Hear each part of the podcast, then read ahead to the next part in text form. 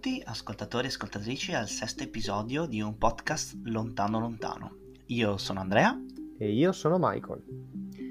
Bene, il- dopo essere riusciti a trovare il tempo, nonostante la situazione che voi ben sapete, non starò qui a ripetermi per l'ennesima volta di cosa sta succedendo in tutto il mondo, abbiamo deciso, come avrete sentito dall'introduzione leggermente più oscura, di parlare di un argomento che non vedevamo l'ora di, di discutere io e Michael, sinceramente, e- ma di soffermarci sui due, sui due, diciamo, ordini, mh, congregazioni in cui la forza, diciamo, è più presente. E oggi, ovviamente, come avrete già percepito, si parlerà dell'impero dei Sith e la storia del lato oscuro della forza. Interessante, eh, Michael? Estremamente interessante, una cosa potente, illimitatamente potente. Esattamente. Bene, mm, per iniziare direi di cominciare con un po' di una breve o perlomeno cercheremo di non essere troppo lunghi per quanto riguarda la storia dell'impero dei Sith che magari alcuni di voi stanno mandando impero dei Sith sì esattamente l'impero o più comunemente con Sith si, si, si, si- si riferisce a un impero vero e proprio. E, e l'ordine, diciamo l'ordine, l'ordine, un cacchio, l'impero Sith ha una storia in realtà molto più eh, antica in sé, anche perché dobbiamo cominciare subito a mettere una netta distinzione tra l'impero Sith e i Sith veri e propri, perché non sono assolutamente la stessa cosa, giusto Michael? Esattamente Andrea, infatti mh, solitamente anche tra i fan tutto quanto ci si riferisce ai Sith pensiamo a utilizzatori del lato oscuro con spada laser con la lama rossa. Qui allora facciamo un, un piccolo taglio netto, nel senso che i Sith veri e propri sono quelli che chiameremo i Sith puro sangue, ossia il vero popolo originario di un pianeta che poi spiegheremo bene eh, tra poco, che è proprio una razza aliena che come caratteristiche ha, diciamo, sempre forma umanoide, però ha queste escrescenze carnose eh, sulle guance e sulle tempie, tendenzialmente tendono anche a essere, diciamo, eh, calvi, per così dire, comunque glabri eh, sulla testa e mh, hanno le estremità delle dita artigliate e mh, la colorazione della carnagione varia dal cremisi all'ossidiana. Quindi comunque è proprio una razza aliena che naturalmente è in grado di percepire e sfruttare il lato oscuro. Mentre Diciamo invece... che Sì, sì, sì, vai Andrea. Diciamo, diciamo che ehm, questa connessione con il lato oscuro nei Sith puro sangue è veramente molto molto potente. Mm, diciamo che la loro stessa società eh, ne è pervasa e ne è controllata praticamente. Sono la vera e propria espressione del, del lato oscuro. Comunque, mm, continua pure Michael, stai andando benissimo. Ok, e Sono molto, molto mentre, alla cosa. mentre invece poi abbiamo i signori dei Sith, che sono esattamente i Jedi oscuri esiliati dopo i cento anni di oscurità, che sono poi approdati, dopo alcune peripezie che andremo nel dettaglio prossimamente, sono approdati appunto eh, nel sistema dei Sith puro sangue e ne sono diventati appunto i signori, ossia eh, li hanno per così dire un po' raggirati e dominati per così dire per eh, proprio sfruttarli ed apprenderne eh, le conoscenze, sfruttarle anche a loro vantaggio. Ottimo, ottimo. Infatti ri- mi ricollego subito alla storia di Sith dal- dall'introduzione che tu hai fatto dei Jedi Oscuri, ossia per parlare di questo, questo gruppo di persone, di, eh, diciamo, come si potrebbero definire, eretici, eretici de- Sì, che sì. sono... ehm, e che si, chiamavano anche i discendenti di Xandor, perché Xandor è stato, diciamo, il primo, o tra i primi, che ha messo in discussione l'ordine Jedi fondato su Titan. Titan era questo pianeta del nucleo in cui si dice che l'ordine dei Jedi è- si è fondato, in realtà è più complicata la storia, ma lo vedremo nel- nell'episodio dell'ordine apostolo, che non è l'ordine Jedi, ragazzi, è un'altra cosa ancora, quindi tranquilli, ce ne sarà, sarà un bel episodio questo perché sarà molto interessante. E diciamo che da questa grande scisma in cui varie correnti di pensiero si sono scontrate, ossia utilizziamo solo il lato chiaro dello, della forza, ok, utilizziamo entrambi i lati cercando di mantenere l'equilibrio, no, bisogna utilizzare anche il lato oscuro della forza, ne è successo purtroppo una grande guerra civile, una specie di guerra interna tra i seguaci che volevano, che giustamente, o diciamo dal loro punto di vista, seguivano solo i dettami del lato chiaro della forza e del lato oscuro della forza. I perdenti di questa guerra, che erano chiamati i, le, le, legioni di Leto, perché Leto era tipo un sistema in cui si era formato, no, si erano formate queste legioni. Precisamente. E, o discendenti di Xandor, vedete voi, sono stati sconfitti dai Jedi, però non sono stati eliminati, sono stati imbarcati con la, diciamo, con la forza o sotto l'utilizzo delle armi su una nave iperguida e sono stati spediti nelle regioni ignote, al quel tempo dette regioni ignote, in cui diciamo sono stati esiliati fondamentalmente, non sono stati uccisi. Nel vagare della galassia i nostri eretici, i nostri Jedi oscuri, ossia Jedi che sono caduti nel lato oscuro della forza, e bedate bene, ho detto Jedi oscuri, non Sith, ho detto Jedi oscuri. Esattamente. Grazie alle loro conoscenze di mh, percezione della forza hanno trovato un pianeta apparentemente sicuro dove poter atterrare in cui la presenza del lato oscuro era molto molto molto potente. E cos'era questo pianeta? Il pianeta Corriban il luogo natale dei Sith originari che ha parlato prima Michael. Esatto. Quindi adesso vedremo il collegamento. Vai Michael. Allora, appunto, mi ricollego un secondo al discorso che eh, dicevi che appunto hanno notato questo pianeta dove approdare. Praticamente, eh, essendo nell'orlo esterno, quindi queste regioni inesplorate, eh, il sistema, composto da cinque pianeti tra l'altro, tra cui c'è anche Corriban, gli altri pianeti sono principalmente Cardelba, Relg, Kreis, Corriban appunto, e Ziost, che è un altro pianeta molto importante di cui vi accennerò adesso a breve. Eh, è questo sistema che è protetto da quella che era definita caldera stiligiana, ossia è un frangiflutti iperspaziale. E come negli episodi precedenti ci spiegava bene Andrea, per riuscire a seguire una rotta iperspaziale servono determinate coordinate, calcoli o delle boe di segnalazione, perché appunto mh, sono diciamo delle correnti quasi dirette che bisogna attraversare questo frangiflutti invece permetteva soltanto ai sensibili alla forza, grazie al loro intuito, alle loro capacità, di potersi muovere all'interno di questo frangiflutti che non era altro che una specie di serie di barriere che impedivano una tracciabilità diretta del sistema. Quindi anche per questo se ne era solo sentito parlare nelle leggende, ma non c'era nessuno che c'era mai effettivamente stato su questi sistemi.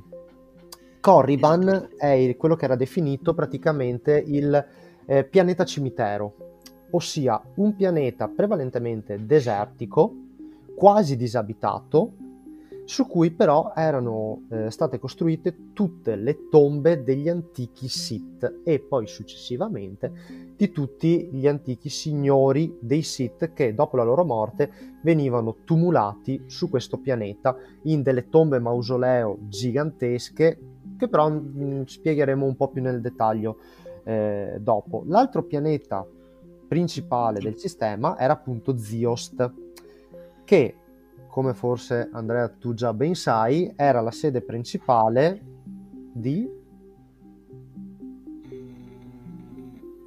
del governo, Dio praticamente del, gover- sì, sì, del sì, governo esatto, dell'impero Sith, ok? Perché Corriban era il pianeta, diciamo, il, dove si, fondamentalmente si facevano le tombe o un sì. mausoleo o anche le accademie si crearono. Ecco, quello successivamente, Corriban. infatti, su Corriban risulterà un po' più importante poi eh, rispetto a Ziost, appunto perché eh, i signori di Sith poi per tutti i loro accoliti andranno a costruire anche l'accademia. Però, però sì, Ziost era la, praticamente la parte più burocratica e organizzativa dell'impero, se no in un pianeta come Corriban, anche non, visto che non girava molto cibo sarebbe stato un po' un problema. Infatti approdano su Corriban, i Jedi Oscuri approdano su Corriban e trovando poi lì alcuni sacerdoti che facevano un po' da guardiani per modo di dire, dico per modo di dire perché poi le tombe erano razziate un po' da tutti e di più, solo che dopo bisogna vedere chi riusciva ad uscire dalle tombe, quello è un altro vivo. paio di maniche, esatto, vivo con tutte le parti del corpo ancora annesse. Intatte.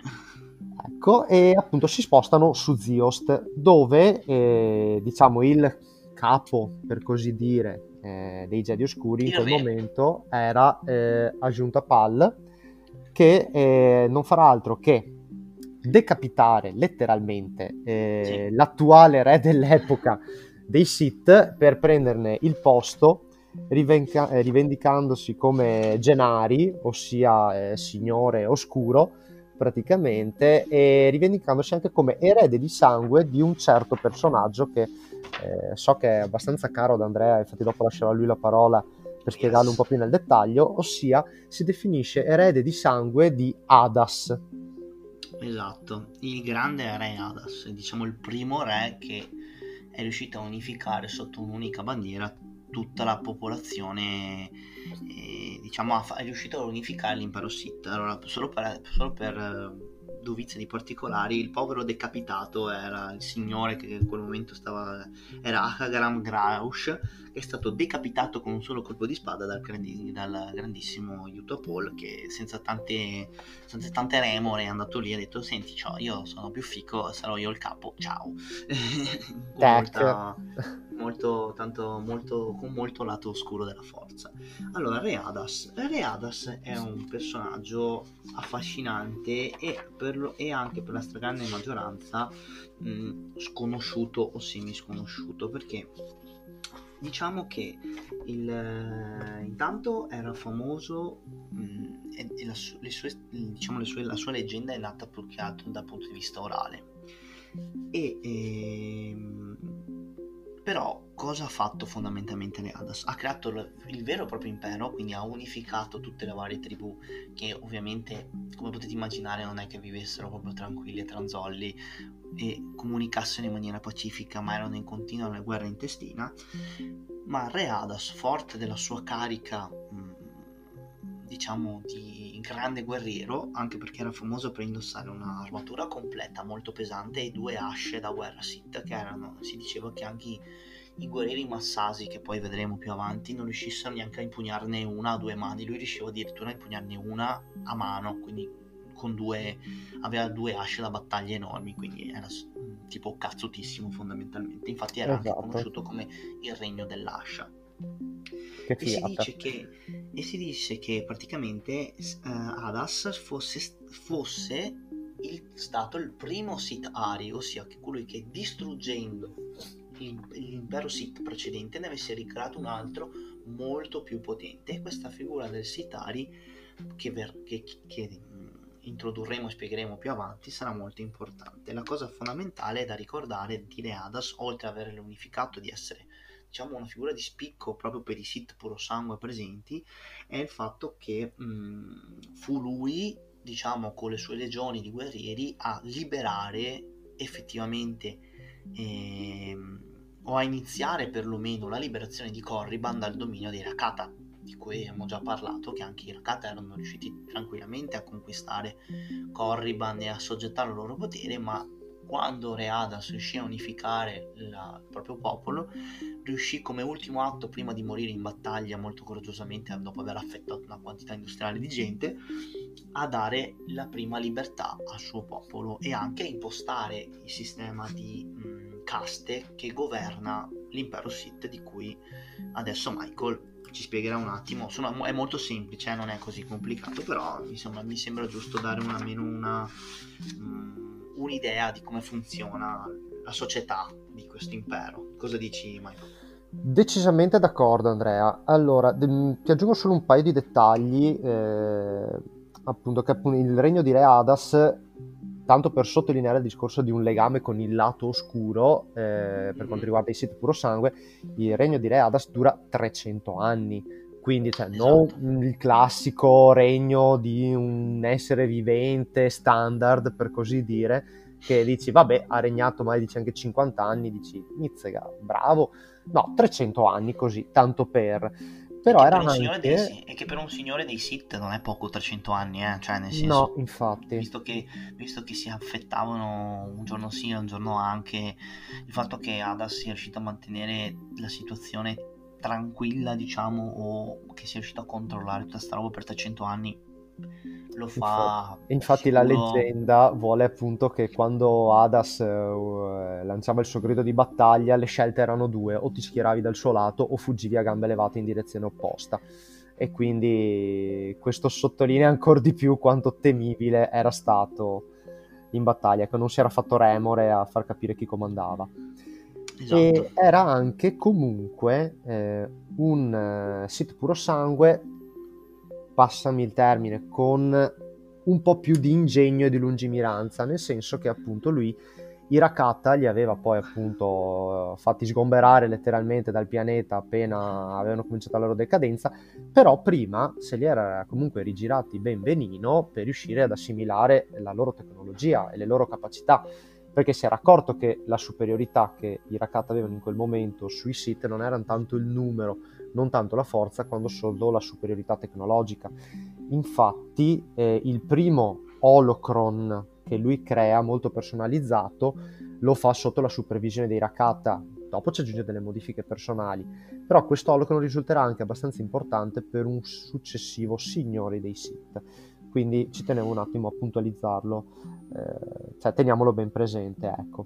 Sì, sì, sì, esatto. Ottimo, Per quanto ottimo. riguarda la struttura a caste, è come diceva Andrea, abbastanza semplice, si è diviso in quattro caste fondamentalmente, che sono i Kissai, ossia i sacerdoti, coloro che seguono i rituali e mh, sono anche un po' custodi delle tombe, diciamo per così dire. Mhm. Ci sono poi gli Zuguruk, ossia gli ingegneri, anche qui sem- molto puntualizzati all'edificazione di eh, monumenti funebri, nonostante siano estremamente geniali, eh, tant'è vero che avevano sviluppato una loro piccola versione di quella che poi sarà la morte nera, per così dire, ossia avevano sviluppato un dispositivo che calato nel nucleo de- di un pianeta ehm, lo faceva letteralmente saltare in aria e consumarsi dall'interno. Quindi proprio cosucce da niente, così tanto per. Robetta, proprio robetta. Proprio, esatto, se devi fare le cose falle in grande. Esatto. E I massassi, più comunemente definiti guerrieri massassi, perché appunto sono la Guerrieri. casta guerriera, sono letteralmente più grossi e massicci rispetto a tutti gli altri loro simili. Sono proprio E la forza bruta. E anche un Esatto, po' più stupidini, anche un po' più stupidini, eh. sono un po' più carne da macello, per così dire, cioè della serie vai e uccidi il nemico, anche se è numeroso il doppio, loro andavano a testa bassa a sfondare le nemiche. E poi c'era proprio, esatto, esatto.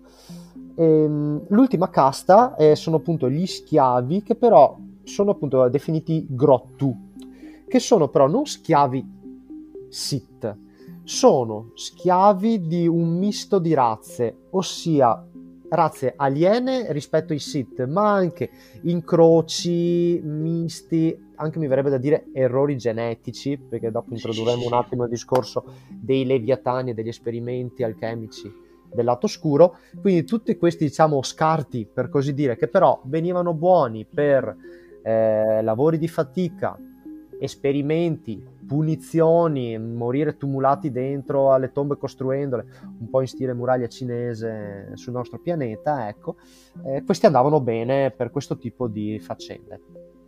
Esattamente, diciamo che in realtà la maggior parte della produzione economica, eh, sia dal punto di vista alimentare, industriale, eccetera, si poggiava sulla schiavitù. Infatti la stessa aiuta, uh, stessa aiuta Paul, eh, no scusa, aiuta Paul, uh, Sorzusin ci conferma che una volta sì. usciti da, da, dal controllo dei Jedi, il fatto di poter riottenere la schiavitù è stato qualcosa che lei ha trovato molto gratificante. Quindi ecco, diciamo che eh, non deve essere stato molto piacevole vivere come schiavo sotto l'impero Sith, anzi, probabilmente. No, assolutamente no, penso proprio di no. Ecco, e la ultima, no proprio casta, però appunto quello che creano i Jedi oscuri è appunto poi, diciamo, la... non la definirei proprio una casta, la... mi verrebbe quasi a dire titolo appunto di signori dei Sith, che erano quelli che governavano un po' su tutto quanto, anche perché appunto loro non hanno preso letteralmente il posto di un'altra casta. Infatti, quando sono arrivati, siccome già i Sith Puro Sangue riuscivano comunque a controllare e utilizzare il lato oscuro un po' in tutta la, quello che era la loro quotidianità, non sono stati considerati come loro pensavano all'inizio degli dei, dei semidei. All'inizio erano stati quasi un pochino snobbati, solo tenuti sott'occhio perché comunque avendo spade laser, astronavi e altro, erano tecnologicamente superiori altra cosa come accennava prima Andrea, eh, anche la leggenda di Readas è stata tramandata verbalmente, quindi non c'era niente di scritto. Anche qui eh, non è che potevano dire, ah beh aspetta guarda, ma erano già arrivati altri con astronavi, tecnologie superiori, aspetta che li eliminiamo subito. No, si sono, li hanno studiati un po' a loro volta e in un paio di settimane i Jedi Oscuri hanno assorbito linguaggio, capito un attimo le caste, capito che teste dovevano mozzare e hanno preso il potere in un batter d'occhio esattamente, senza grossi problemi hanno capito un po' come ottenere il massimo risultato, anche perché effettivamente i Jedi Oscuri, i futuri signori dei Sith, hanno, scop- hanno capito che eh, vi era del gran potenziale all'interno di questa razza, di questa razza mh, mm, quasi progenie stessa del lato oscuro, che mm-hmm. avrebbero potuto ottenere quell'esercito, quel, quella forza, quel potere, quelle, mh, mm, quell'unità che avrebbero potuto utilizzare per ottenere la loro vendetta contro i Jedi e contro la stessa Repubblica, che poi pian pianino si verrà a costruire. Allora, mh, mm, cos'è che, mh, mm, senza dover stare qua a spiegare tutti i sistemi che utilizzano i Sith per fare le varie cose, mh, una scarrellata di informazioni, perché sennò veramente diventa veramente molto pesante e andrei solo a spiegare cose che sono già ottenute nella nostra fonte che poi vi diremo a fine episodio da dove la stiamo prendendo tutte queste informazioni certo. e, ehm, allora intanto la prima cosa è che i siti utilizzavano moltissimo la, uh, l'ingegneria genetica e gli incroci per ottenere vere e proprie macchine viventi da guerra che loro chiamano l'alchimia Sith e, um, esempi di questi possono essere um, il Terantec, che è una specie di gorillone enorme che si nutre di eh, preferibilmente di esseri viventi dotati di mh, controllo della forza, quindi i Jedi, ma anche gli stessi Sith, magari un pochino più scrausi, erano le sue prede preferite. I Tukata, che erano praticamente dei mastini, erano praticamente gli animali da compagnia dei signori dei, dei, dei Sith più potenti, perché erano sì molto feroci e molto aggressivi, ma se tu riuscivi a importi come suo padrone, eri, era praticamente meglio di un cane, perché era fedele a vita e anche oltre la vita, perché rimaneva a proteggere la tomba del suo padrone per sempre, anche perché poteva esatto. vivere per molti anni e in assenza di cibo, in attesa di qualche sventurato sfigato che avrebbe potuto andare a cercare di rubare o di trovare qualche segreto che non doveva essere svelato, diciamo.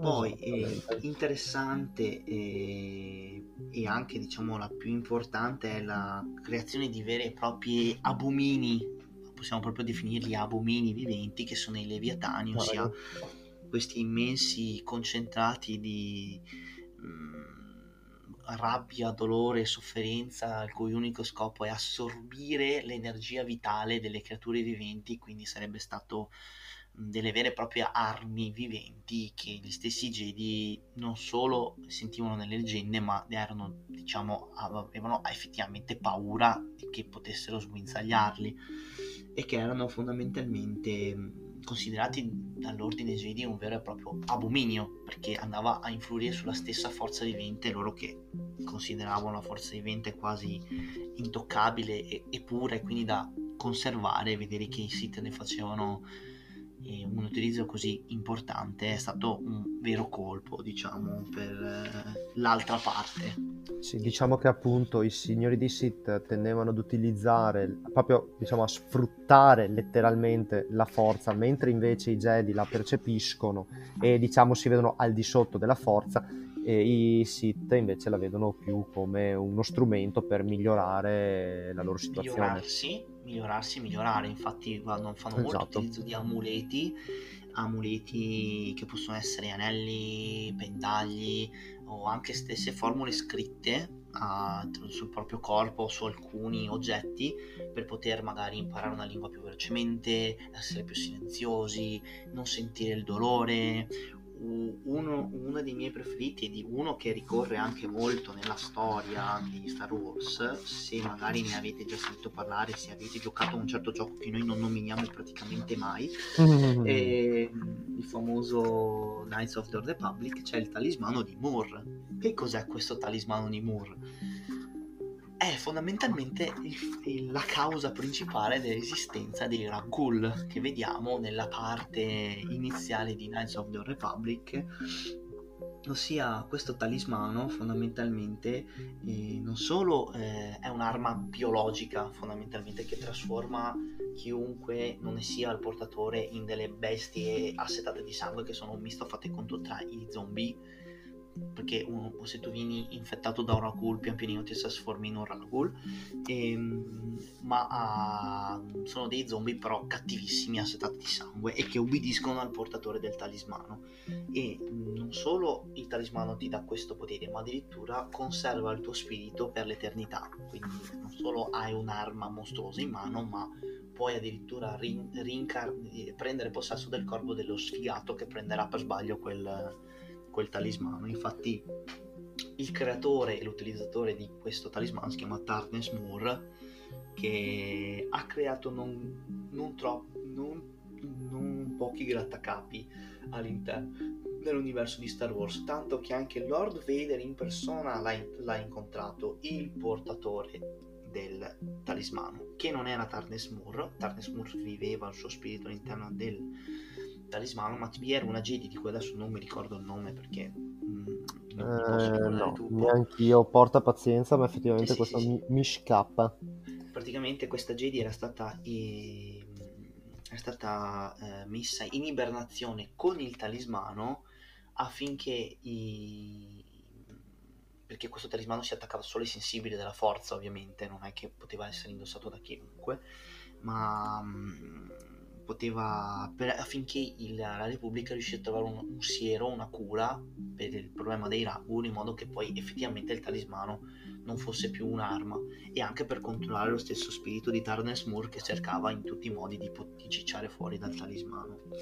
Poi, altra cosa interessante, sempre dell'alchimia Sith, è il fatto che venisse utilizzato per le armi, quindi a rendere delle armi più affilate, proprio armi da taglio, perché i Sith amavano particolarmente l'utilizzo delle armi da taglio standard come spade, pugnali o addirittura impingere armi nel veleno, quindi veleni sempre più diversi in modo che i bersagli non si dovessero abituare al... Um, o come si dice a o diventare immuni. sviluppassero un'immunità e la stessa cosa sempre molto interessante è l'utilizzo del, diciamo, della necromanzia ossia il fatto di utilizzare i, i cadaveri o anche le stesse ossa come esercito di avanguardia quando un vero Sith eh, aveva bisogno di carne da macello fondamentalmente. E altra cosa molto particolare rispetto ai, all'ordine, eh, all'ordine, all'ordine Jedi è il fatto che tutti gli incantesimi Sith avessero bisogno di una certa pronuncia, di un utilizzo delle mani, pratiche che i Jedi vedevano come una cosa abbastanza stupida, ma che in realtà all'interno della società Sith era molto importante e che quindi magari intonare un certo incantesimo in una certa maniera ne poteva variare sia la forza e l'efficacia. Che infatti qui mi permetto un piccolo appunto di ricollegamento appunto con quello che è anche un po' Legends, ma anche cose che abbiamo visto eh, ultimamente sia in Clone Wars che anche ad esempio in Fallen Order.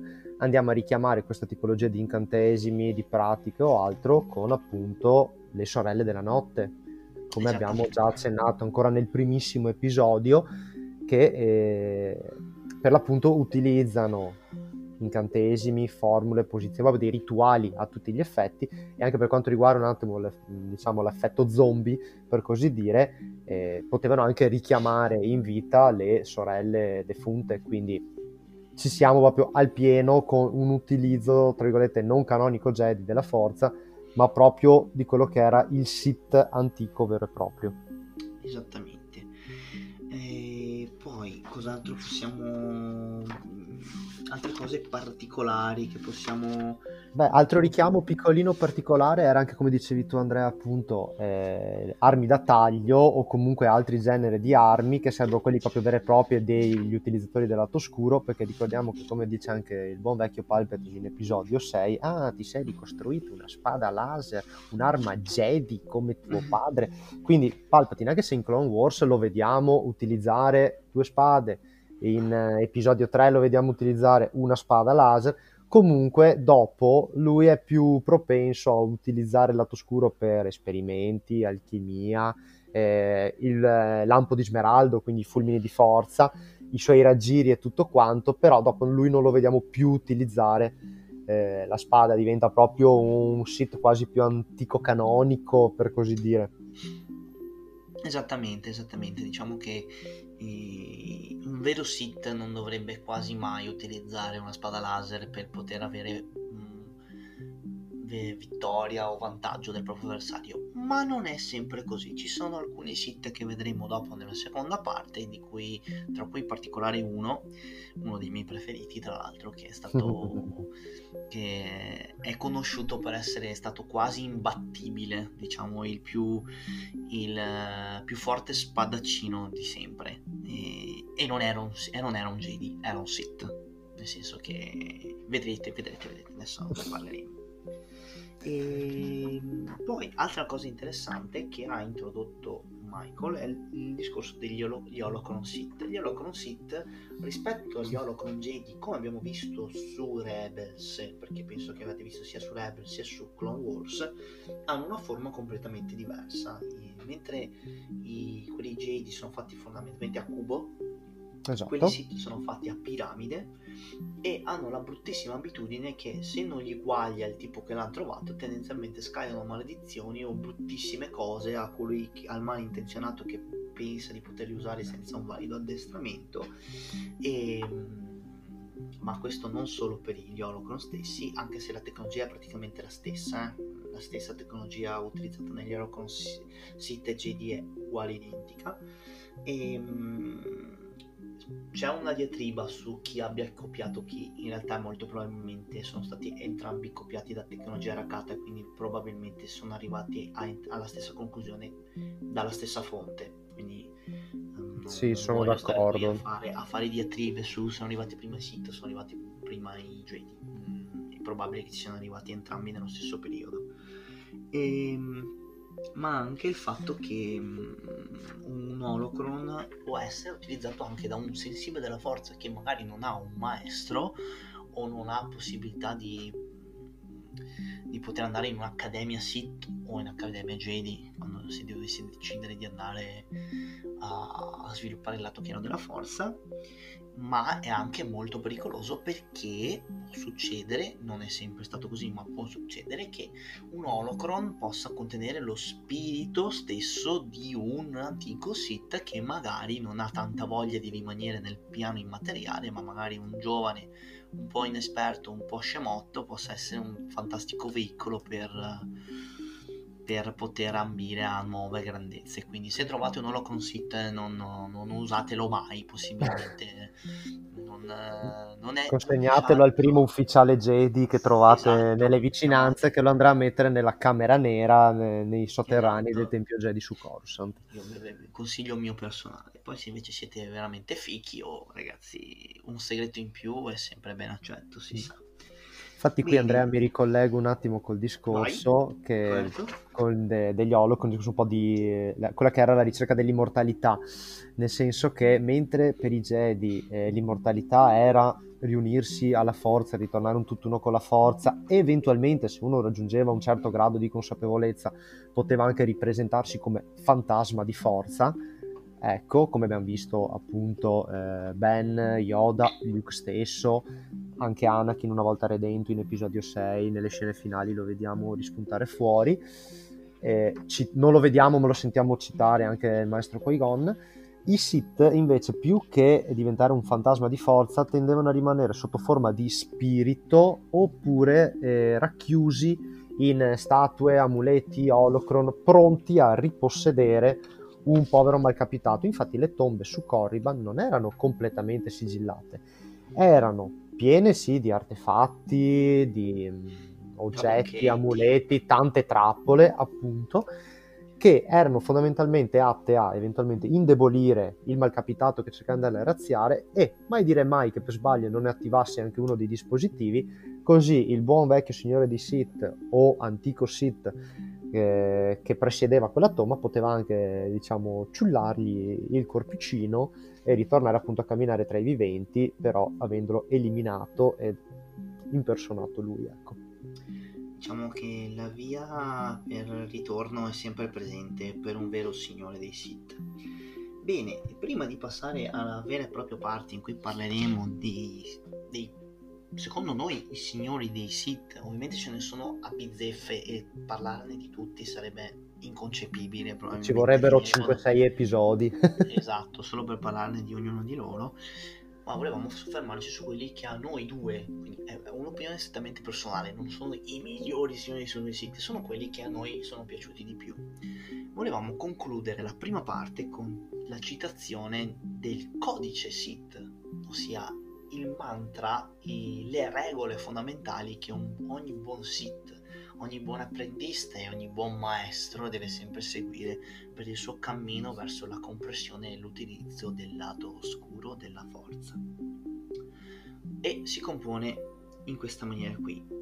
Quindi, la pace è una menzogna, c'è solo la passione. Con la passione ottengo la forza. Con la forza ottengo il potere. Con il potere ottengo la vittoria.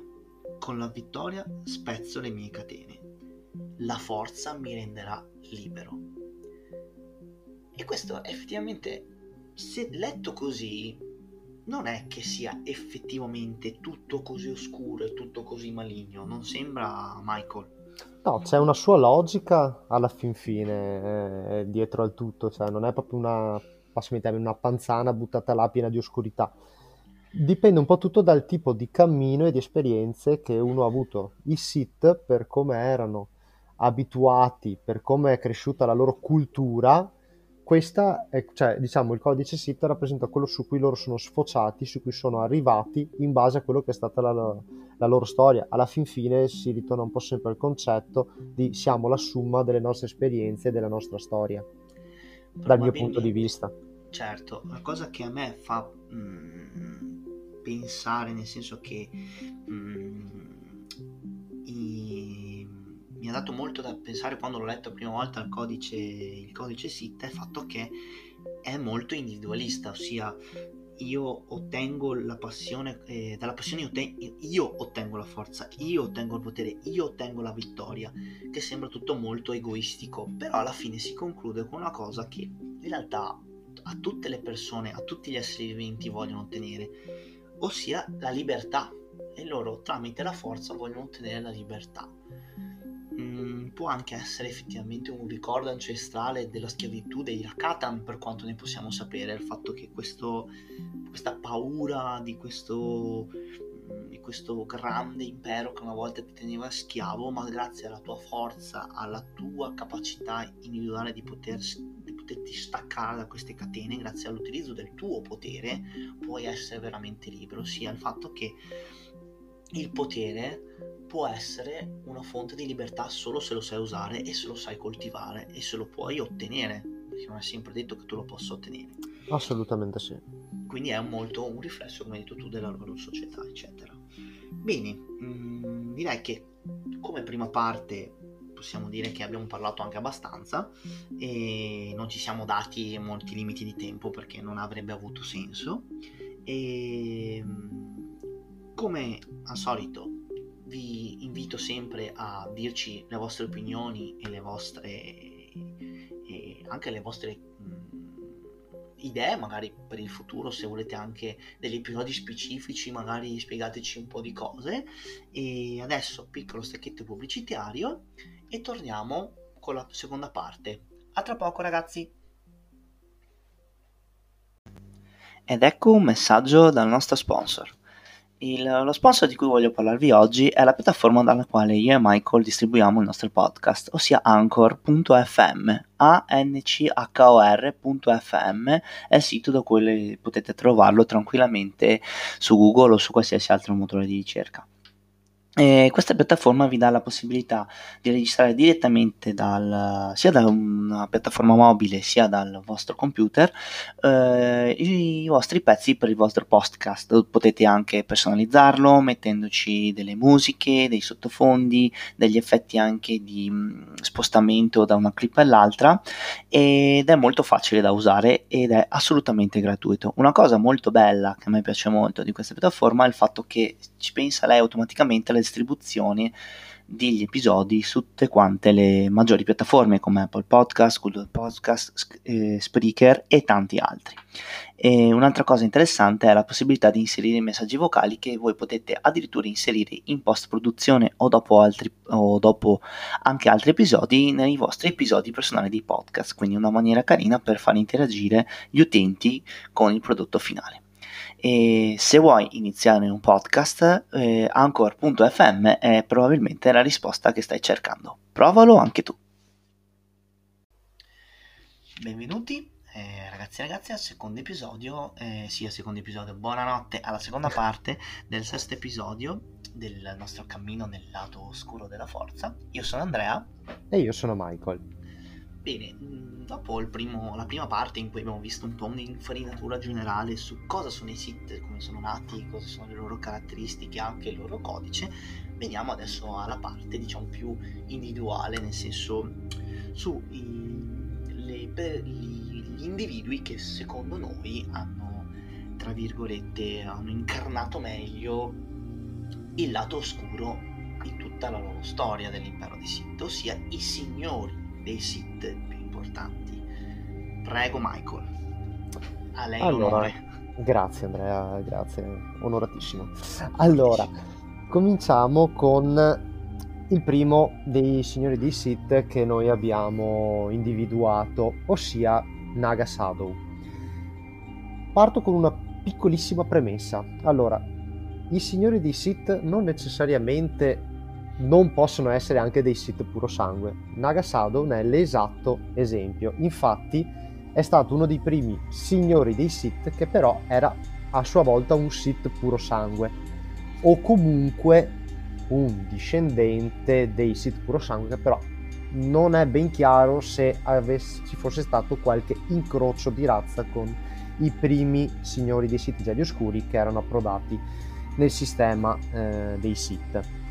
Allora, Nagasaudu è fondamentale eh, come figura in quanto risulta essere la mente dietro a quella che è la grande guerra iperspaziale, ossia la prima grande guerra, per così dire, di espansione dell'impero Sith, eh, che appunto, come dice il nome stesso, guerra iperspaziale, era tesa a ampliare i confini dell'impero e a prendere il controllo di quante più rotte iperspaziali possibili per riuscire a isolare settori della Repubblica in maniera tale da renderla inerme e riuscire a guadagnarne i confini. Era membro di un ordine eh, più che altro dedito non tanto al combattimento con la forza quanto più all'utilizzo della magia Sith, quindi anche tutte le pratiche alchemiche, come accennavamo nella prima parte dell'episodio. Eh, altre particolarità, mh, per un periodo è stato un co-regnante, per così dire, insieme ad un altro grande Sith che era Ludo Crash. Erano entrambi allievi di Mark Aragnos, un altro signore di Sith che vedremo tra poco.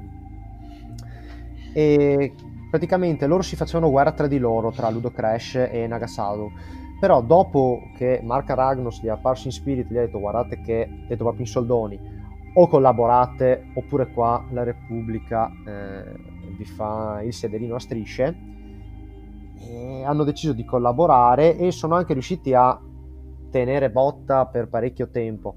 Poi a un certo punto eh, lato oscuro per così dire vero e proprio ha preso un po' il sopravvento su Nagasado che durante una delle battaglie spaziali ha ben pensato quasi come hanno fatto Malak con Revan di bombardare per bene la nave di Ludo Crash, eh, farlo eliminare dai Jedi che stavano avanzando e lui darsela a gambe.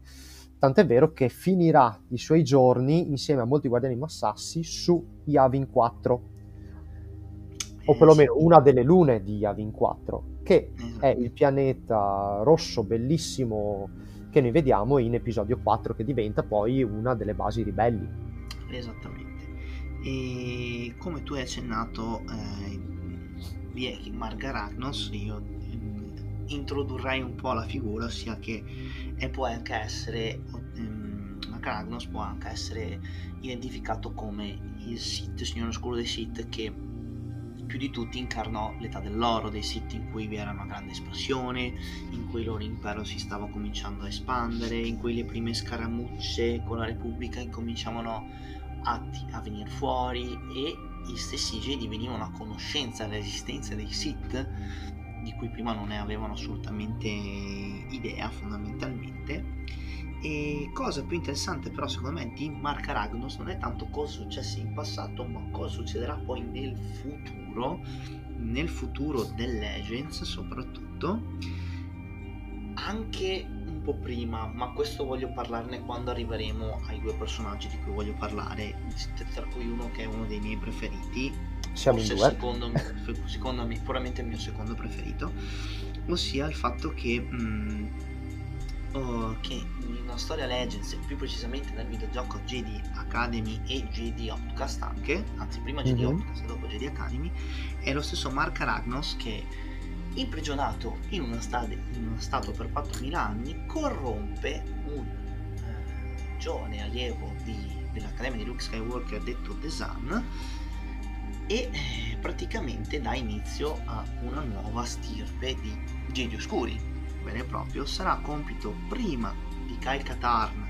in GD Outcast e poi Michael, nome? Jaden Core.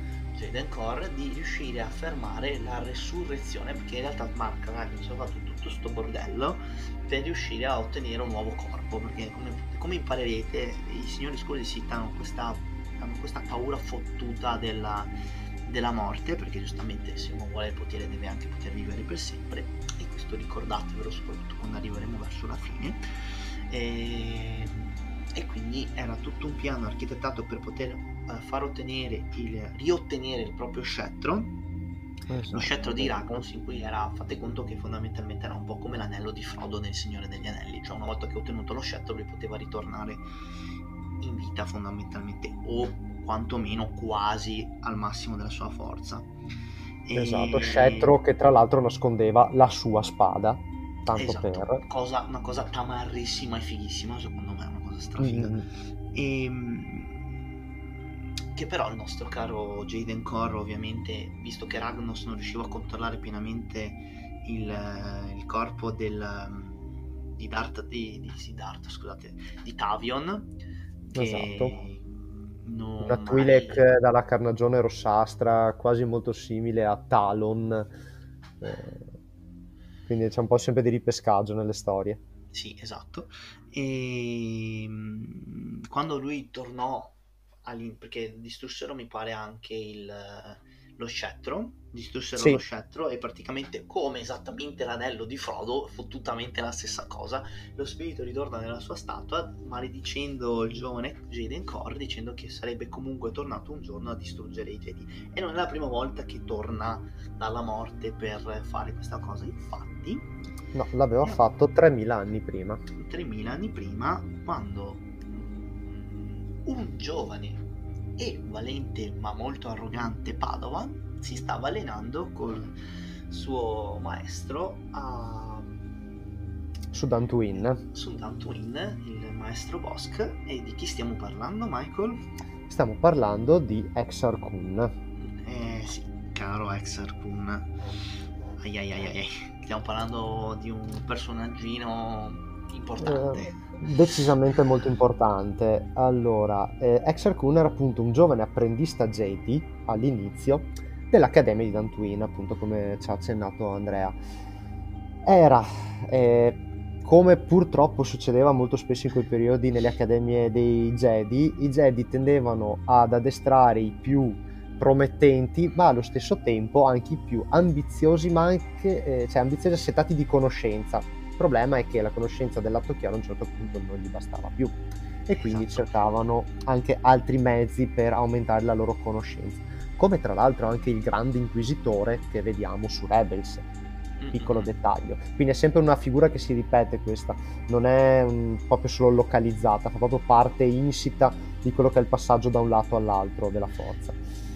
E poi praticamente c'è chi, fa, sì, sì. c'è chi lo fa in maniera normale, nel senso che c'è chi effettivamente aumenta un po' il suo potere, poi c'è chi lo fa in grande stile come farà Exar Kun e come farà anche un altro personaggio molto importante che vedremo dopo che non vedevamo l'ora di parlarne un pochino anche di lui perché se non parliamo di lui probabilmente diventiamo scemi. Sì ci sta Allora, eh, praticamente il, l'inizio, diciamo, vero e proprio del passaggio al lato oscuro di Exar Kun avviene durante un duello di addestramento in cui lui viene ferito ad una guancia dagli artigli del suo compagno, dico degli artigli perché il suo compagno aveva, eh, no aveva scusami, era della razza dei Qatar, tanto per rendervi l'idea, è quella razza semifelina che eh, rappresenta in eh, KOTOR, in Knights of the Old Republic, eh, il personaggio di Giovanni. Sì, esattamente. Ecco, e lui preso dalla rabbia cerca di dargli un colpo di grazia, un diagonale devastante, solo che viene fermato dal suo maestro che però viene comunque battuto tramite l'utilizzo di una seconda spada laser da parte di Exar Kun. Battuto non ucciso, battuto, quindi viene sconfitto in duello. Exar Kun, eh, pieno di rabbia, piglia il suo caccia e lascia l'accademia. Si autoproclama cavaliere, anche lì proprio pieno di se stesso, no scherziamo, anzi, e prosegue la sua ricerca di poteri come archeologo. Va a finire sulla luna di Daxan, che è una luna di Onderon sì, altro pianeta fondamentale per un altro signore dei Sith, Fridon Nad. Quindi, quindi parleremo e... Ehm, tipo tra due secondi perché esatto, ci c'era fuori subito. Per... e finisce appunto sulla luna di Daxon e riesce a trovare la tomba di Fridon Nad. E dentro la sua tomba, come ogni buon signore dei Sith, trova il suo spirito e eh, questo spirito lo manipola, manipola Exar Kun, eh, dicendogli in parole povere guarda che se vai su Corriban eh, cercare nelle catacombe, lì ci sono un sacco di conoscenze per aumentare il tuo potere che con i Jedi non avresti mai ottenuto. E io ti seguo, e lui ha detto io ti seguo in questo, in questo percorso, non ti preoccupare che sotto la mia guida diventerai fortissimo.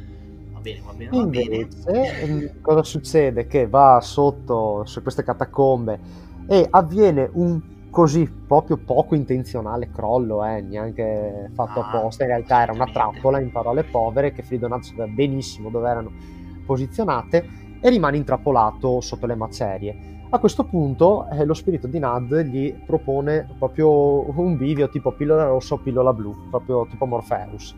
E qui è o morire sotto le macerie, restando diciamo fedele al più o meno al lato chiaro, comunque un po' a se stesso, oppure immergersi nel lato oscuro e grazie ai poteri acquisiti a salvarsi la pelle.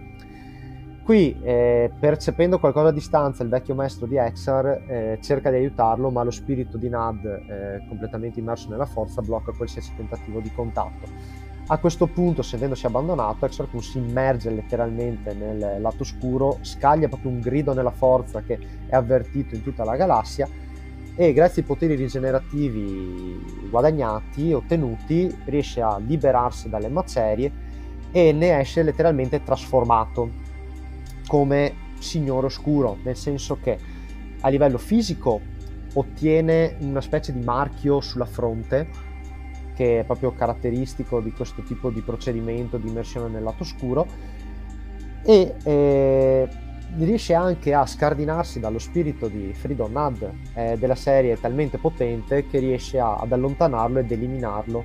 No no lo assorbe cioè proprio lo assorbe assorbe il potere di lo elimina e lo assorbe. perché, perché sì eh, Freedom Nad l'idea originale di Freedom Nad era di utilizzare Xarku come, come vessillo per poter reincarnarsi e ritornare in vita in realtà è stato fregato a sua volta da Xarkun che è diventato talmente forte da consumarlo e letteralmente farlo sparire dall'esistenza perché non è, non è più neanche uno spirito, quindi esatto. un, non fa altro che aumentare il proprio potere. Ha fatto un po' il Majin Buu della situazione. Sì, diciamo che Exar Kun eh, e non solo, mh, mm, mi permetto di continuare io adesso. Vai, vai, vai, anzi.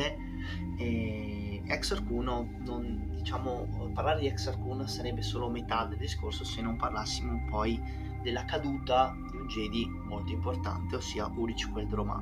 Uric Queldroma è stato per anni nello stesso periodo più o meno di Exar Kun un grande cavaliere Jedi, uno dei più famosi dell'epoca, il quale eh, si era prefissato un obiettivo ambizioso, ossia far eh, cadere l'organizzazione, che non mi ricordo più il nome, porca vacca.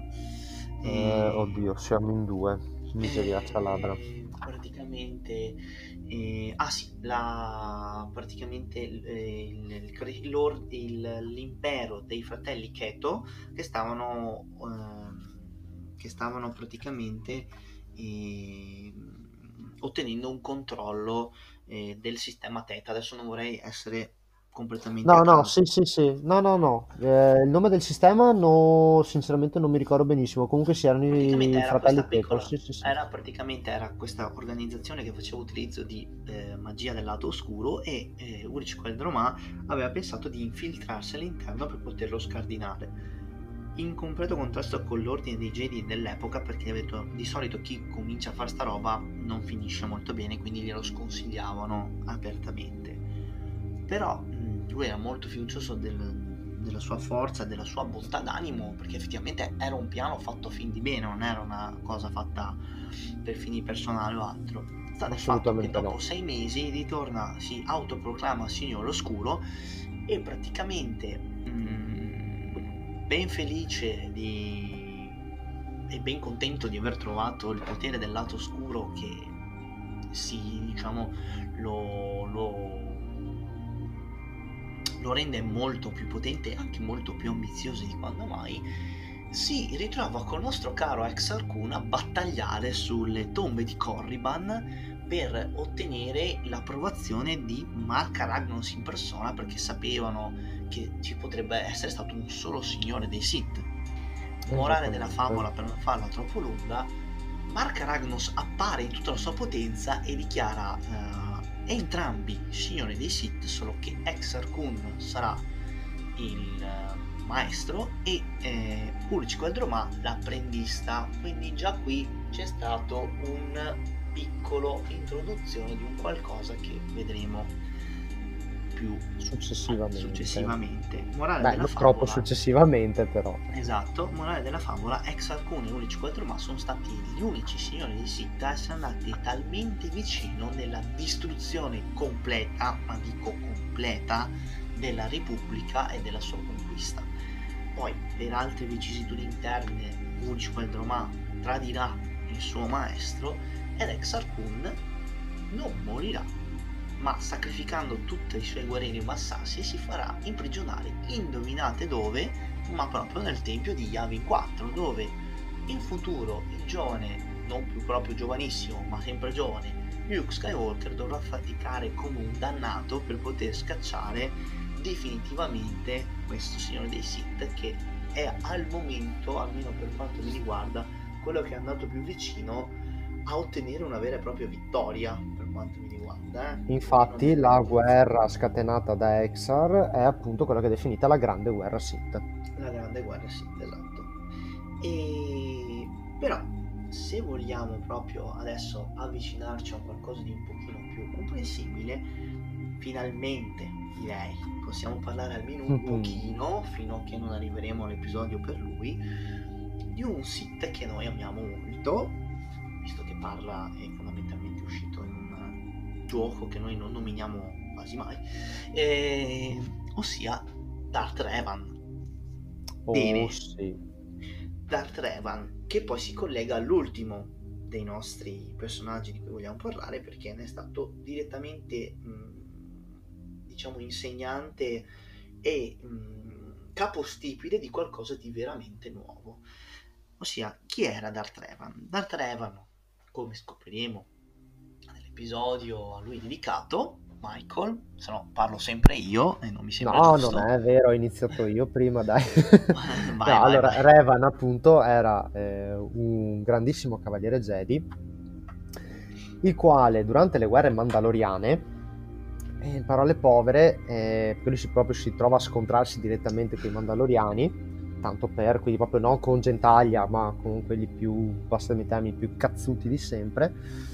E abbiamo, a un certo punto si ritrova eh, quasi in una fase di stallo in cui il Consiglio dei Jedi dice guarda noi comunque dobbiamo sì mantenere la pace ma restare abbastanza neutrali quindi cerchiamo di non farci coinvolgere troppo direttamente e Revan fa, sì ragazzi, ma guardate che c'è la gente che sta morendo su quei sistemi, poi se quei sistemi siano più o meno fondamentali, comunque ce ne dovremmo preservare la vita, quindi Ti, forse è il caso che andiamo a dargli una ti mano. interrompo solo un secondo. Sì, Parliamo solo, parliamo solo della parte di Darth Revan, un secondo, perché sennò ci ok, sconteniamo va bene.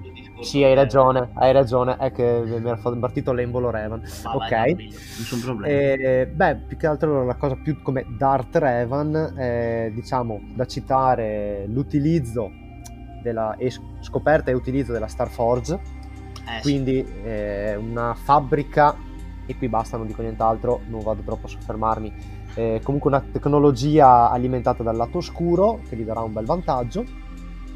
Mm, screzi con l'apprendista Malak, quindi sempre un eh, parallelo quasi con Exar, come abbiamo detto poco fa, e soprattutto eh, è anche uno dei pochi signori di Sith, assieme anche ad uh, Yuntapal, che alla, diciamo, nei suoi ultimi giorni si redimerà dal lato oscuro e tornerà al lato chiaro.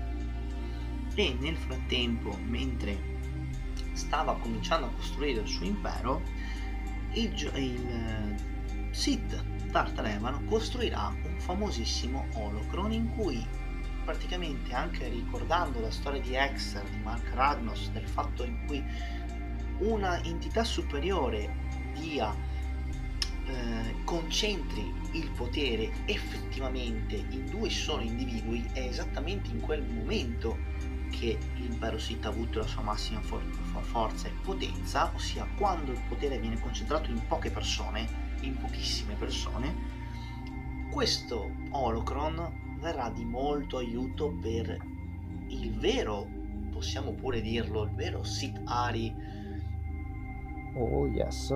che è sorto dalle ceneri di un impero morente cambierà per sempre, cambierà per sempre il lato oscuro da come lo si conosceva prima, ossia Darth Bane e la fondazione della regola dei due.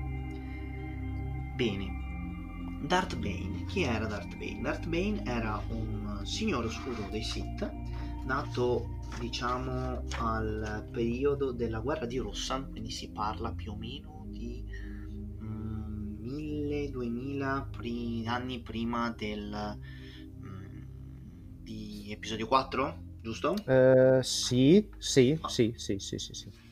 E praticamente Darth Bane mh, era vissuto in un'epoca in cui l'ordine Sith stava un po' complice la sua natura autodistruttiva, non nascondiamoci, era veramente in Come ogni buon Sith alla fin fine. Esatto. E praticamente durante un evento molto importante, ossia la battaglia di Rossan, in cui tutti i Sith esistenti, presenti in quel momento, quindi la maggior parte delle forze Sith, vengono devastate dalla cosiddetta bomba mentale e si viene a creare anche la Valle dello Jedi, ma questo è Così. così, la informazione professional. Eh, Tanto professional, molto bene. Esatto. Bravo, Andre. Il vecchio, il vecchio ordine Sith viene distrutto, ma l'unico che ancora adesso non si sa il perché sia sopravvissuto è lo stesso Darth Bane, che esordisce nella sua parte scritta con la forza non è un fuoco, la forza è un veleno. E quindi parte e grazie all'utilizzo delle conoscenze presenti nel, nell'Holocron che lui ritroverà di Darth Revan in persona, capirà che l'ordine Sith doveva essere rifondato e per farlo doveva cambiare profondamente. Quindi non più un ordine alla luce del sole che conquista pianeti, schiavizza gente e diventa fondamentalmente il- il- la, manifestazione di tutte le paure dell'odio della galassia, ma qualcosa nascosto nell'ombra, che lavora in sordina, che non si palesa mai, il cui unico scopo deve essere quello della distruzione di coloro che li hanno sempre battuti, ossia dell'ordine Jedi. Jedi. E questo Darth Bane lo esemplifica nella regola dei due, ossia ci deve essere solo un maestro che incarna tutta la conoscenza, tutta la potenza del lato oscuro e un apprendista, un solo apprendista che deve cercare, deve ambire al raggiungimento di tale obiettivo e se il suo e fondamentalmente alla fine si arriverà sempre a uno scontro finale tra il maestro e l'apprendista, ossia se il maestro eh, se l'apprendista non è riuscito a ottenere tutto quello che effettivamente un vero signore Sith deve ottenere, verrà distrutto dal maestro e il maestro dovrà cercarne un altro. Mentre se l'apprendista dovrà, sarà diventato la vera espressione del lato oscuro, allora avrà abbastanza potere e abbastanza conoscenza da poter eliminare il suo maestro. Questa ovviamente è proprio la regola di due prese in maniera molto ortodossa, poi ognuno ha fatto un po' come gli pare, diciamola sì, così. Però lo vediamo anche cinematograficamente è ben rappresentato, infatti nelle affermazioni durante il quando stanno cremando Qui-Gon, che appunto Yoda e Miss Windu, che fanno sempre due ce ne sono, né più né meno, un maestro e un apprendista, e anche quando Darth Maul, parlando con Palpatine, gli... Darth Sidious, non sapevamo ancora che era Palpatine esatto. all'inizio, ecco, e dice finalmente potremo avere la nostra vendetta, potremo rivelarci i Jedi. Quindi appunto viaggiare sempre nell'ombra, anche se tutto sommato riflessione così a caldo, eh, troppo nell'ombra non deve essere stato perché effettivamente i Jedi erano a conoscenza della regola dei due, quindi sì, vabbè, diciamo dettagli. dettagli, però Bane è stato fondamentalmente il vero mh, colui il quale ha dato inizio a una serie di eh, veri e propri cambiamenti in cui effettivamente l'ordine l'impero Sith è diventato e ha ottenuto la sua vittoria finale, quindi non assolutamente sì.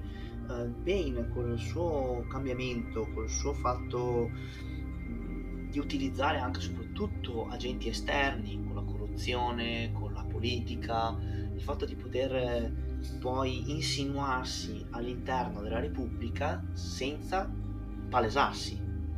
Questo poi è stato esemplificato più di tutti da Shiv Palpatine o Darth Sidious in persona in cui ha fatto sfoggio del suo nascondersi in bella vista, ossia essere il capo della Repubblica mentre in realtà era il suo peggior nemico senza che nessuno si accorgesse niente. E quindi eliminarla poi allo stesso tempo senza il, quasi il minimo sforzo, comunque senza che nessuno alla fine si ribellasse, perché già ricopriva il ruolo di capo, per così dire, della Repubblica perché aveva i poteri speciali in quel periodo e, e l'ha semplicemente track riscritto come Impero Galattico. E infatti, eh, come diceva anche te, lei è stato esemplificato da lui perché appunto introdurrei una piccola riflessione, visto che immagino che ormai siamo verso la fine dell'episodio sì, da questo sì. punto di vista. E per l'appunto non, non ha fatto, ha parlato di impero galattico, non si parla di impero dei Sith. I Sith direttamente non vengono più nominati se non tranne tra maestro e apprendista, quando appunto eh, Palpatine dice ad un giovane Vader eh, i Sith regneranno di nuovo, porteranno la pace nella galassia, però per tutto il resto della galassia è l'impero galattico, c'è solo il terrore tecnologico della morte nera eh, degli assaltatori mh, del comando dell'impero, diciamo di poter essere eh, eliminati, schiavizzati, eh, blocchi commerciali, ecco, però non c'è questo terrore di eh, oddio, arti oscure, può controllarmi, posso venire folgorato da lampi di forza, no, assolutamente no, non c'è più niente di tutto questo. Esattamente, esattamente, c'è questa vera distinzione che Palpatine fa tra il, anche perché un impero Sith avrebbe incarnato tutto ciò che sempre di male è stato nei Sith e quindi avrebbe potuto risollevare o creare delle ribellioni ancora più grandi di quelle che effettivamente ci sono. E, e mi collegherei anche così per concludere un po' e magari a stare un po' più scialli il fatto che lo stesso Palpatine cerca l'immortalità la ricerca dell'immortalità era inclusa nel DNA di qualsiasi grande signore oscuro dei Sith. Non tutti in realtà, perché vediamo che a volte è proprio un'idea ferma, magari uno che ha, ha aggiunto un potere così elevato cerca comunque l'immortalità, ma non è sempre così. Il, per esempio, prima ho accennato a un grande eh, combattente Sith che non è mai stato sconfitto. Io mi sto riferendo a Tula Cord, che per ora è stato è riconosciuto uni- unimamente come il più grande spadaccino della storia dell'universo di Star Wars perché non ha mai perso. Poi non Vero. si sa quanto, quanto sia stato, quanto sia vero, quanto sia fake news sta roba, però possiamo da quello che sappiamo, tu Cord non ha mai perso un combattimento, che sia stato Sith, che sia stato Jedi, che sia stato Pizze, che sia stato chiunque, lui ha sempre vinto. Non si è Diciamo che mai- si è ritirato imbattuto, per si è così ritirato dire. imbattuto. Infatti, il suo apprendista l'ho dovuto uccidere mentre stava andando a dormendo, colpendolo alle spalle a tradimento. Quindi non faccia a faccia, bastardo. Che sennò Esatto. preso. Che sennò avrebbe sopravvissuto. Però questo. Eh beh, que- quella è la rappresentazione che per i Sith, appunto, Esatto, per, i primi Sith, qualsiasi metodo andava bene. Esatto, Bane sarebbe stato, avrebbe, avrebbe, eh, avrebbe applaudito l'utilizzo di tale tecnica, avrebbe detto non conta il metodo, conta il risultato. Il risultato è più importante. E mh, riprendendo un attimo il discorso di, di Palpatine, non prendiamoci in giro. Il- l'escamotage di episodio 9 è fondamentalmente identico o è molto molto simile a quello che abbiamo visto nei romanzi nei fumetti Legends del ritorno dell'impero in cui vediamo Palpatine che grazie agli scritti del suo maestro di Darth Plagueis e della sua conoscenza di, della eh, approfondire la conoscenza della forza e di come essa si applica alla biologia è riuscito a clonare una va- varia parte de- ha- riuscito a fare delle copie del suo corpo in cui esso può trasferire il suo spirito e quindi essendo proprio il suo corpo semplicemente clonato le probabilità di rigetto, perdonami il termine, è altamente improbabile. E quindi diciamo lui si era quasi creato una scorciatoia per la vita eterna, ma veramente la vita eterna. E, e questa Che cosa virtualmente poteva continuare a copiarsi, fondamentalmente. all'infinito. Questa cosa è stata ripresa molto in episodio 9, in cui effettivamente lo vediamo. Prima un po' cadavere, zombie, più macchina che uomo, poi quando assorbe il potere delle diade della forza ritorna effettivamente il Palpatine che abbiamo visto in episodio 3, quindi Già. più o meno al massimo della sua forza. Questo però farà in modo perché sia nel Legends sia nel nuovo secolo abbiamo visto che nel ed è stranamente in entrambi i casi, adesso che mi ci fai pensare, è sempre lo stesso imperatore che coglione si autodistrugge da solo, è troppo confuso, si confonde da solo. Mi è venuto in mente adesso Sì, è l'immagine, vero, è vero. l'immagine del fumetto quando scaglia la tempesta di forza sulla sua nave e muore da solo. Come esattamente in episodio 9 che è Rey che, di- che devia i due fu- i fulmini di forza, la tempesta, e se lo riflette addosso, quindi E tra l'altro è un'abitudine perché anche su episodio 3, quando dice eh, i miei ehm, assaltatori mi hanno lasciato deforme. No, della serie pezzente, ti sei tu che hai lanciato i fulmini e Windu te li ha semplicemente mandati Esattamente. dietro, poteva smettere di lanciarli in qualsiasi momento, e invece no, ha continuato a farsi il grill da solo, quindi va bene così. Esatto, esatto. Quindi, come potete vedere e come mi piace ricordare dal, dal, dal libro che adesso finalmente possiamo citare, ossia eh, Star Wars, il codice Sith, edito da mm, De Agostini. Agostini, lo, sì. lo potete tranquillamente trovare anche su Amazon, credo dovrebbe essercene. Dovrebbe- Sì, assolutamente sì. L'edizione che- italiana, la prima del 2013, poi c'è la ristampa del 2015, Sì, che è quella penso- che credo di avere io qua in questo Io ho la momento. prima stampa del 2013, quindi penso che mh, potete tro- trovarlo tranquillamente. È un ottimo libro, a me piace tantissimo, c'è scritto un botto di roba, anche il fatto che ci siano tutte le annotazioni fatte. Eh, quella è la cosa più fica secondo Questa è me. una cosa appunto. veramente carina, è veramente molto bello. Io ve lo consiglio. È quasi ad effetto diario. Esatto, sembra quasi proprio un diario, quindi sì, non costa neanche tantissimo. Se avete l'occasione, prendetelo. Tanto io non ci becco niente, De Agostini non mi paga, Disney manco che manco, quindi eh, Esatto. fidatevi, fidatevi se vi dico che Però ci vale teniamo a suggerirvi qualcosa di valido e di veramente c'è- carino. Anche perché anche esteticamente parlando ha il suo perché. Quindi Esatto, perché la copertina è fatta in maniera particolare, il carattere è fatto in maniera... Anche eh, poi... le pagine all'interno stesse. sono divise in sezioni e ogni sezione ha un tipo di layout di pagine diverso, quindi è veramente, è veramente molto molto bello. ti consiglio caldamente il suo acquisto. E, e... facciamo anche un piccolo spoiler? Su cosa? il prossimo episodio? Il episodio? Ma chissà, di cosa parlerà il prossimo episodio?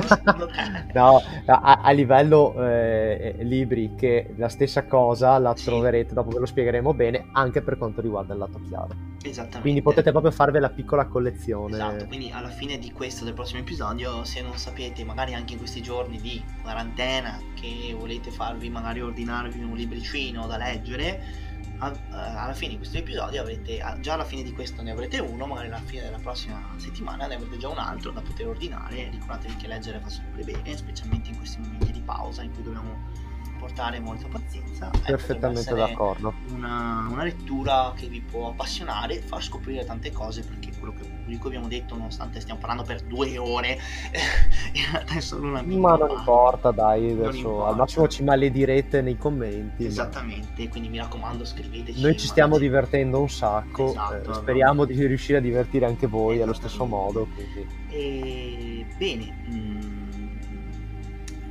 con questo direi che abbiamo concluso il nostro immenso sesto episodio. E eh, per cambiare, per cambiare, perché abbiamo sempre concluso nei nostri episodi con una frase celebre, ma visto che questo è, il, è il, il, l'episodio basato sul lato oscuro, io potrei concludere soltanto con, con un potere illimitato potere. Ciao ragazzi e comunque che la forza sia con voi. Che la forza sia con voi sempre. Unlimited power.